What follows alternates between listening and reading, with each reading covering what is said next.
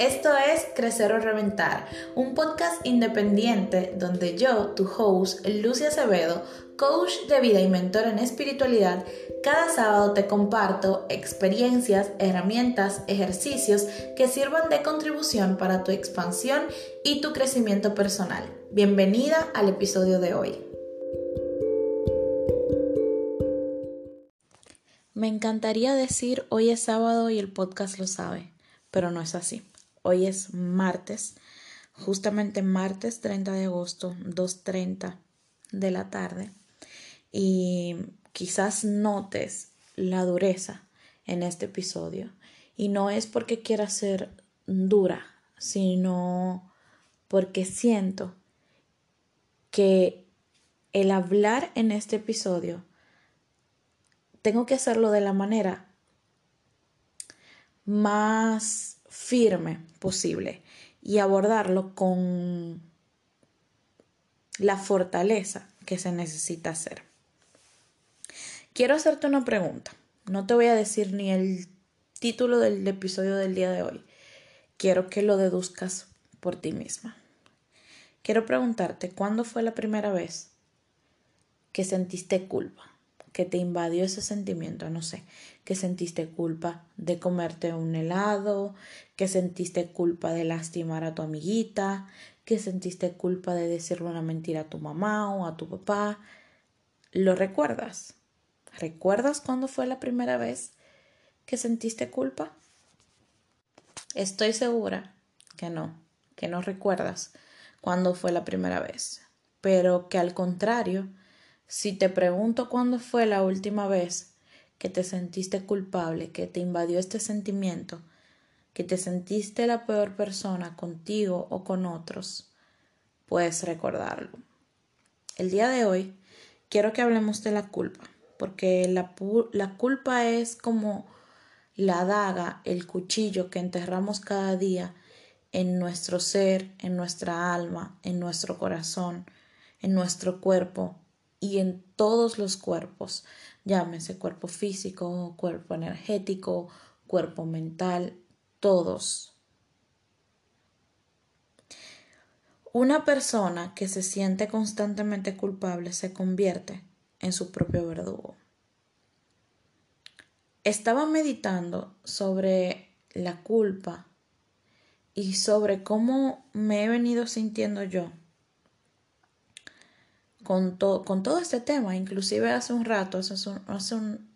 como una hora, me estaba lavando los dientes después de comer y me miré al espejo, también me lavé la cara, y yo desde el 2020 vengo sufriendo de acné y me miro la cara y digo, uy, yo creo que estoy comiendo mucha grasa, que estoy consumiendo mucha grasa porque me está volviendo a salir como que todo este acné de nuevo.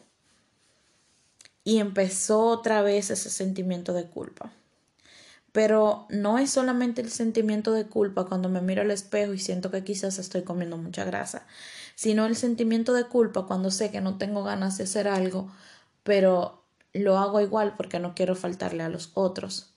O el sentimiento de culpa que tengo por no ser X persona o por no llevar mi vida de X manera cuando sé que estoy haciendo lo mejor que puedo. O el sentimiento de culpa de cuando era niña y recuerdo que estaba jugando con una amiga, mi amiga se cayó y me echaron la culpa a mí. Y yo todavía me pregunto, ¿soy culpable? ¿Pude haber hecho algo mejor? Cargamos culpa de nosotras, de nuestras familias, de nuestros amigos, de todas las personas que están a nuestro alrededor. Y pudiera hablar también de cómo a veces usamos la culpa para manipular a otros, pero eso lo voy a dejar para otro episodio. Hoy quiero enfocarme en la culpa que sentimos hacia nosotras y hacia las acciones, decisiones que tomamos diariamente. Yo me hice la siguiente pregunta. ¿Cómo puedo ser tan cruel conmigo misma cuando estoy haciendo lo mejor que puedo?